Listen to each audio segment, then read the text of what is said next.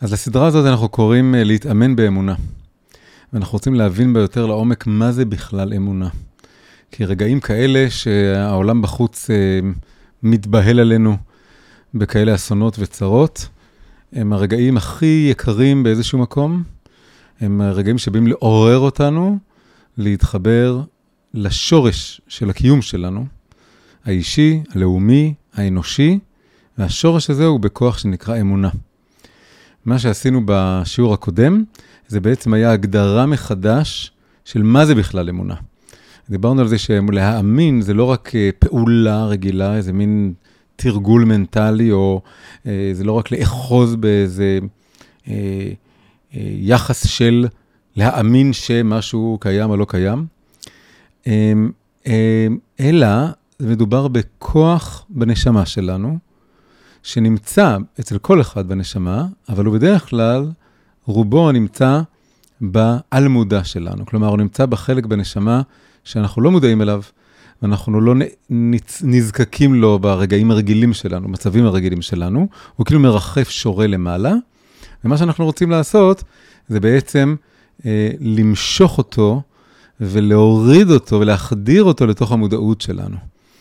ולכן החוויה שכל אדם שהיה פעם לא מאמין, והוא חשב שזה גם לא דבר שהוא אה, יכול לעשות משהו בעניין, שזה מין דבר שלא תלוי בו, או שהוא מאמין או שהוא לא מאמין.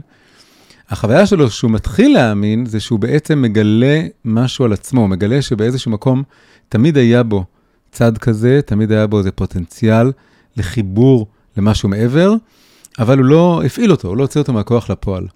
וזה, הדימוי הזה, הציור של לקחת את הכוח של האמונה ולהוריד אותו מהעל-מודע אל המודע.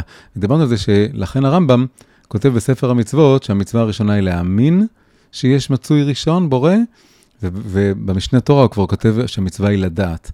המעבר הזה בין אמונה לידיעה זה בעצם המעבר מה, מהעל-מודע אל, אל המודעות. עכשיו, מה שקרה בינתיים זה שהגענו לפרשת לך לך, ואנחנו עכשיו מתחילים להתקדם עם הגיבור הגדול שלנו, שנקרא אברהם אבינו. ומה שאנחנו רוצים לעשות בשיעור הזה, זה ל- ללמוד שיעור באמונה מאברהם אבינו. ואנחנו עושים את זה דרך אה, ביטוי שהוא אומר, לא בפרשה הזאת אלא הבאה, אבל ביטוי שמאוד מאפיין אותו, מייצג אותו, וכמה שיותר מעמיקים בביטוי הזה, בדימוי הזה, אז מבינים משהו מאוד מאוד עמוק על מה זה בכלל אמונה. הביטוי הוא, ואנוכי עפר ואפר. אברהם אבינו הוא בביטול מאוד גדול, הוא בענווה מאוד גדולה, והוא לא מחזיק מעצמו, והוא אומר, ואנוכי עפר ואפר. אני, מה אני? אני שום דבר כאילו. אבל אנחנו רוצים להעמיק במילים האלה, מה זה בדיוק עפר, מה זה בדיוק אפר. הביטוי המרכזי כאן הוא עפר, ובסוף גם להגיד משהו על האפר, שזה ביחד מתחבר מאוד יפה.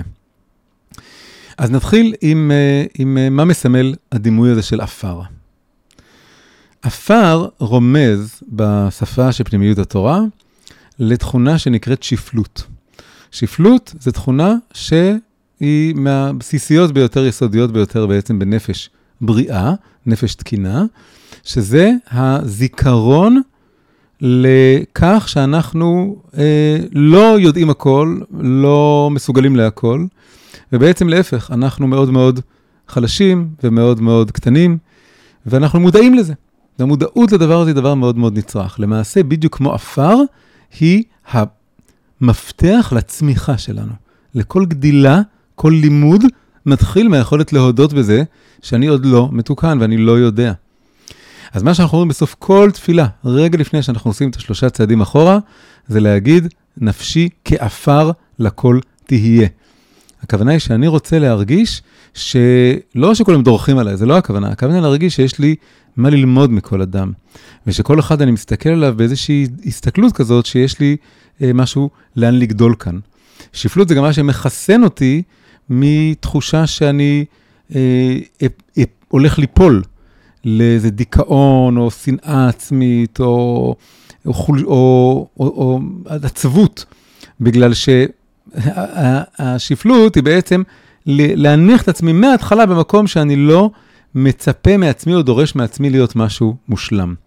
זה לא סותר להיות גדול, להיות משפיע, להיות יצירתי, לצאת החוצה ולעשות את כל הדברים שאנחנו צריכים לעשות, אלא בדיוק להפך. זו הנקודת מוצא הכי בריאה לדבר הזה, שבאיזשהו מקום מחסנת אותנו מפני האכזבה מעצמי והתחושת הכישלון העצמי, שיכולים לבוא, שהם בעצם נגזרת של הציפייה שאני אהיה איזה דבר מדהים ומוצלח והכל יסתדר לי ומגיע לי כל הדברים.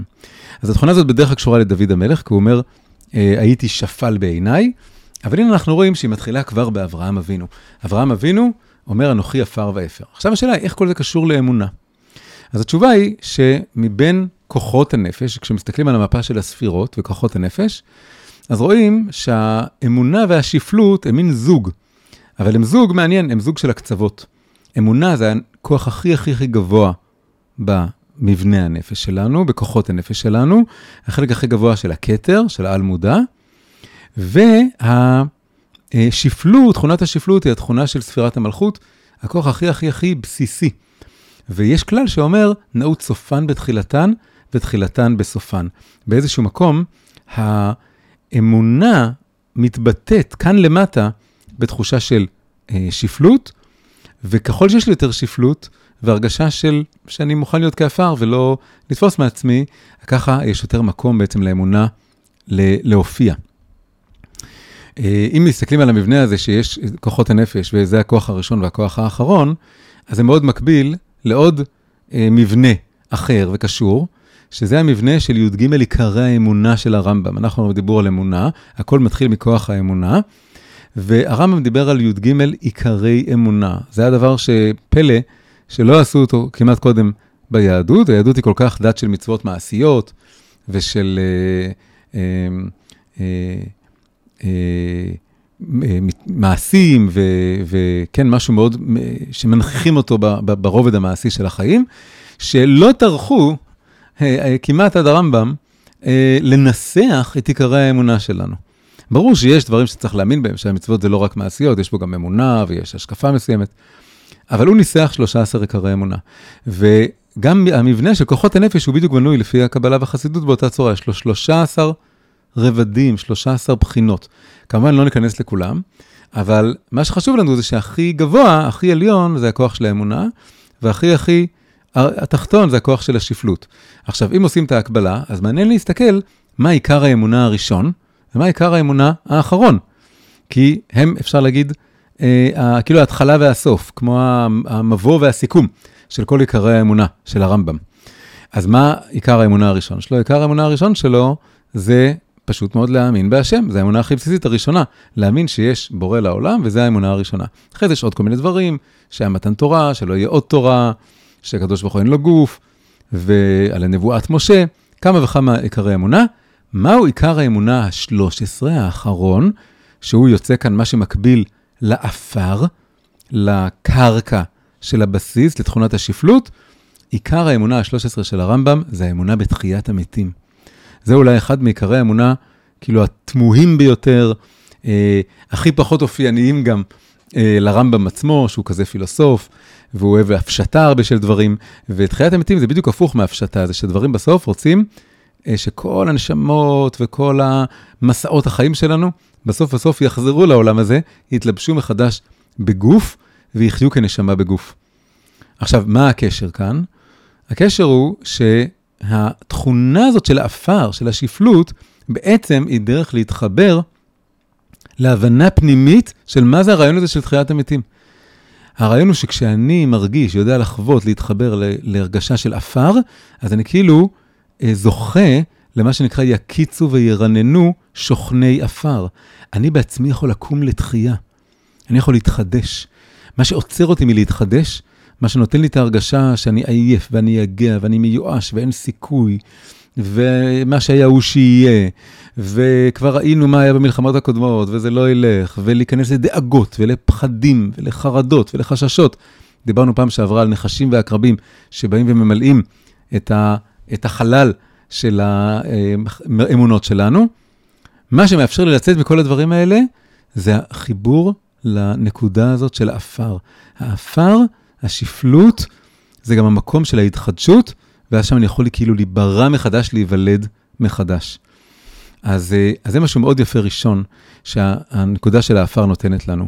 ויש משפט מפורסם מחבקוק, אה, צדיק באמונתו יחיה, שהצדיק חי באמצעות האמונה שלו, אז אחד הדרכים לקרוא את זה, זה, זה שבאמונתו זה בית אמונות. לא רק באמונתו, באמונה אחת שלו, כן, אומרים בא חבקוק והעמיד את כל התורה על מצווה אחת, מצוות האמונה. אבל בכל זאת משחקים, לוקחים את המילה באמונתו ואומרים זה בית אמונות, אבל יש י"ג עיקרי אמונה. אז מה זה שתיים? כנראה זה הראשונה והאחרונה. אז באיזשהו מקום יש משהו מאוד יסודי דווקא באחרונה הזאת, שקשורה לתחיית המתים, שזה אומר קודם כל לדעת להרגיש שאני קצת מת. מה הכוונה מת? הכוונה היא שמצד עצמי אין לי חיים. אני חייב שהקדוש ברוך הוא ינשים אותי, יפיח בי חיים, כמו שהוא הפיח באדם הראשון שהיה רק עפר, ואז ויפח בו השם נשמת חיים, אותו דבר גם אני. וההרגשה הזאת של ההזדקקות התמידית, הפשוטה פשוטה, כעפר שפרוס על הארץ, ההזדקקות, שהקדוש ברוך הוא יבוא ויזרע בי זרע וישקה אותי ויגדל אותי, היא המפתח להתחדשות הכי גדולה. ואפשר לעשות את זה, שכל מה שאנחנו מרגישים מיואשים ועצובים, אם פשוט מורידים, מורידים, מורידים את כל הנפיחות ואת כל הגאווה ואת כל ההזדקפות הלא טובה שיש לנו, שהיא המפתח להזדקפות הטובה, שהיא כבר חדורת שפלות, אז אפשר להרגיש איך זה מחיה אותנו, נותן לנו אה, אה, מקום של התחדשות. עכשיו תראו דבר מאוד יפה, אם לוקחים את הגימטריה של המילים האלה, כן, אמונה זה בגימטריה 102, זו מילה עם גימטריה יחסית קטנה, 102, השפלות זה הרבה הרבה יותר גדול. כמה זה שפלות? אז אם תחשבו ותראו שזה יוצא אה, 816. מה זה אומר 816? זה אומר ששפלות אה, זה בדיוק שמונה פעמים אמונה. אמונה כפול שמונה זה שפלות. מה שזה בעצם אומר, שאפשר להגיד ששפלות זה אמונה שמנה.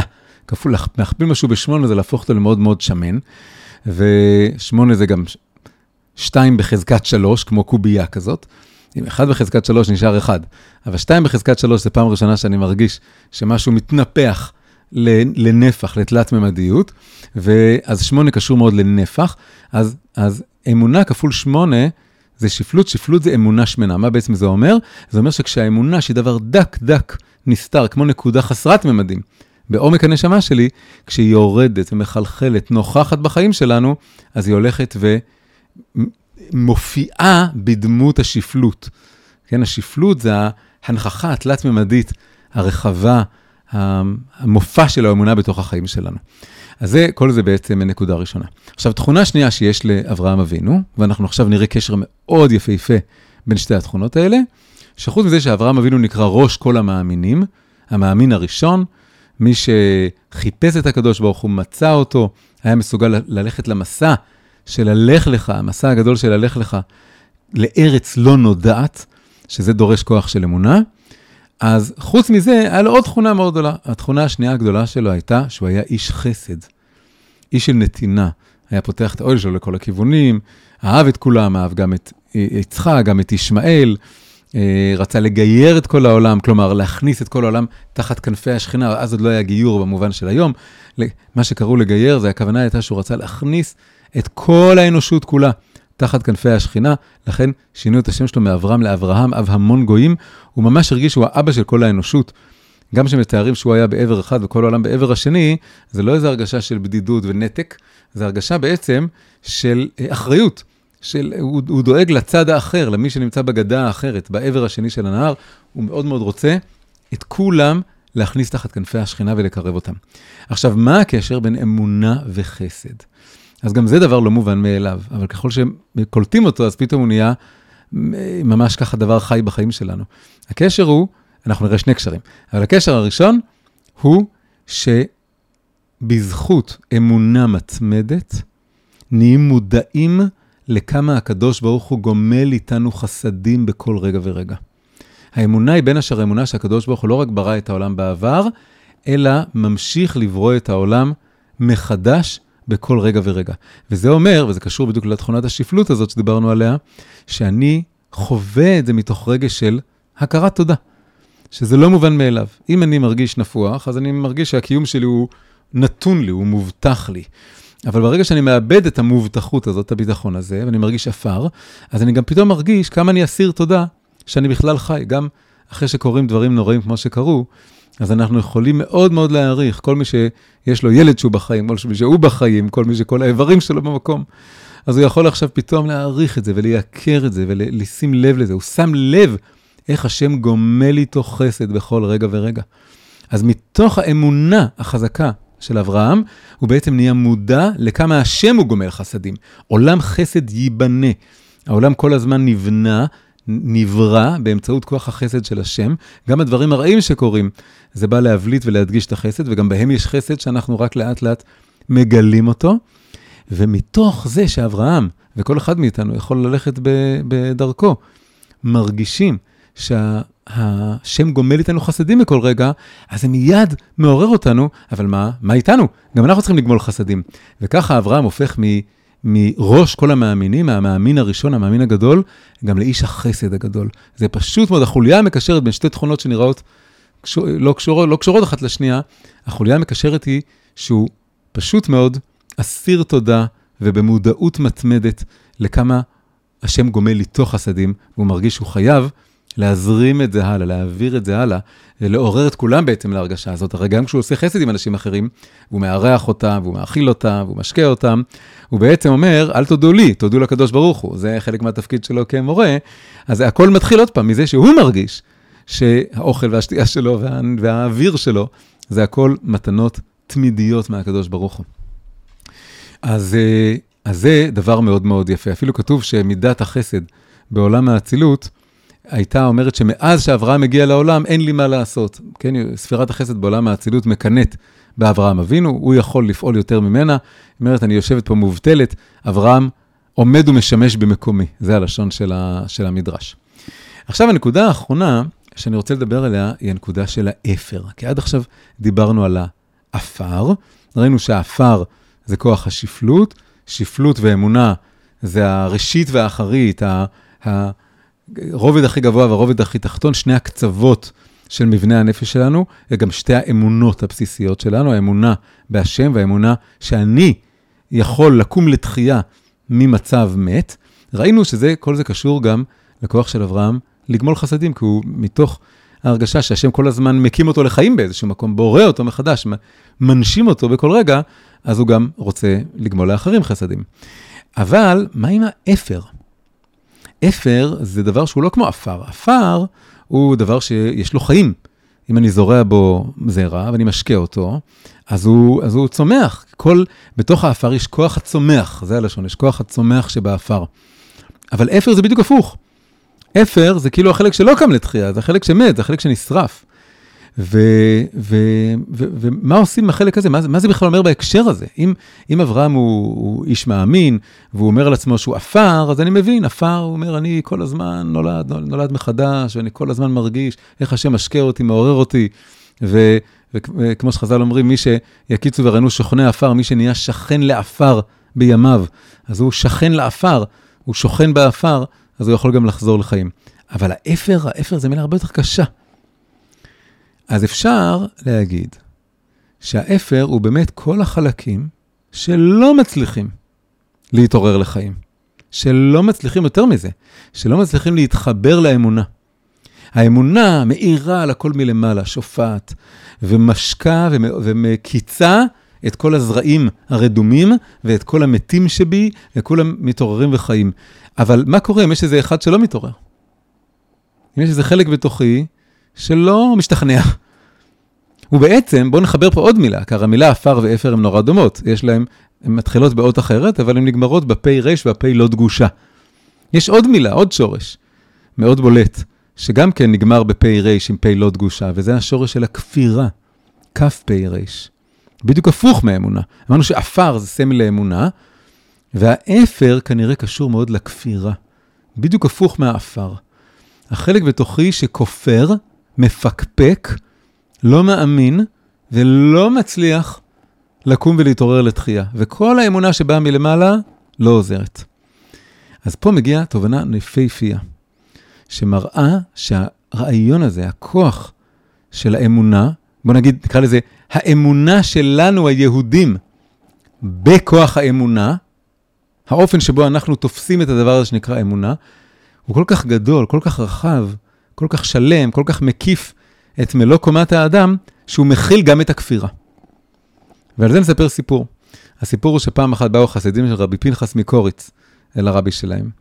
פנחס מקוריץ היה אחד מתלמידי המגיד, אחד מהרבים הכי גדולים, והאיש מאוד מצחיק גם. ו, ו, ושאלו אותו, רבי, לימדת אותנו, ולא רק אתה, כל החסידות מלמדת כל הזמן, איך כל דבר ודבר בעולם, יש לו שורש בקדושה. יש לו איזה שורש טוב, גם הדברים הכי, רוא, הכי רעים, הכי גרועים, יש להם שורש בקדושה, יש להם שורש חיובי, שורש טוב. בוא נראה אותך, רבי, תגיד לנו, מה השורש הטוב של הכפירה? הנה, תפסנו אותך. זה אתה לא יכול למצוא, נכון? כי כל הדבר הזה אומר, זה בא מתוך אמונה, והכל בא לראות שכל דבר יש לו איזה שורש, איזה מקום באמונה. אבל איך אתה יכול להגיד שלכפירה יש מקום באמונה, לכפירה לא יכול להיות שורש טוב. אז הוא אמר להם, לא נכון, גם לכפירה יש שורש טוב. מה השורש הטוב של הכפירה? הוא אמר, אם לא היינו קצת כופרים, אם לא היה לכל אחד איזה קמצוץ כפירה, לא היינו יכולים לעשות שום מעשה טוב בעולם. שום גמילות חסדים. לא צדקה ולא עזרה. למה? כי ברגע שאני עושה מעשה טוב, אני חייב קצת לכפור בקדוש ברוך הוא, במובן שאני חייב קצת להרגיש שהוא לא יכול להסתדר בלי המעשה הזה. שאני לא יכול להגיד, טוב, השם ידאג לו. אני אומר, לא, לא, מה זה השם ידאג לו? השם ידאג לו, אבל דרכי, אז, אז כרגע השם מצפה שאני אפעל. זה מאוד הרגשה שאני חייל כאן. וברגע הזה שאני עושה את המעשה הטוב, אני טיפה לכופר. כי אם אני הייתי כאילו מאמין גמור, מאמין מושלם, אז לא הייתי צריך לעשות את המעשה הטוב, הייתי אומר, טוב כבר, הרי השם, השם עושה הכל. אז צריך טיפה לכפירה. זה הולך מאוד יפה עם הפסוק, להגיד בבוקר חסדך ואמונתך בלילות. יש פה, האמונה והחסד עומדים כאן כמין קצת הפכים אחד של השני.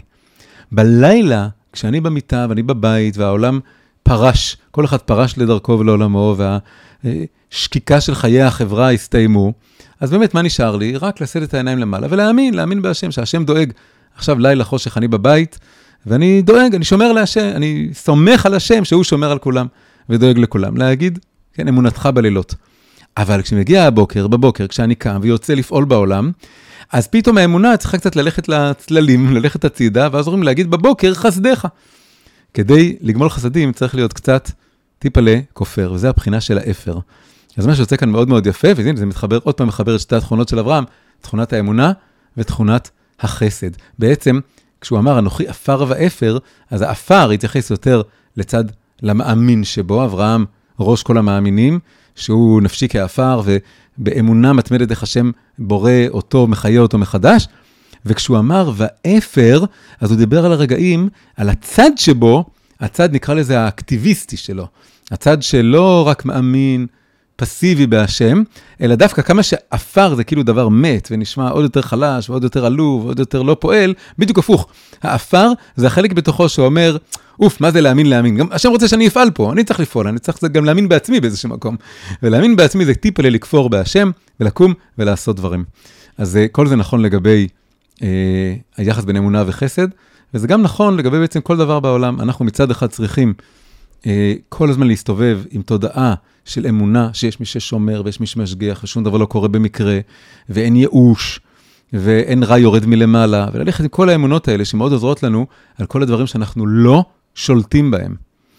אבל אז מגיעה הנקודה של האפר, הנקודה שבה אתה כן שולט, ושם צריך בדיוק הפוך. פה האמונה צריכה להתבטא בזה שאני קצת מניח לה, ובמקום זה אני פועל ומתגייס ונרתם. גם עכשיו שאנחנו, כל החיילים שלנו נמצאים בגבול, ואנחנו מאוד חושבים על הרגע הנכון שבו הם uh, יצטרכו להיכנס אל ה, באמת אל השלב האמיתי והקשה והמאתגר והמפחיד של המלחמה, אז ברור שהם יצטרכו ללכת עם שתי התודעות האלה, גם תודעה של עפר, הכל מלמעלה, וגם תודעה של uh, אפר, קמצוץ, כפירה כזה, אני פה, צריך להביא את כל הכוח שלי, את כל הנחישות שלי, ו- ולהילחם ולפעול, וככה גם אנחנו בעורף, כל אחד במקום שלו, ללכת עם, עם שתי התודעות האלה.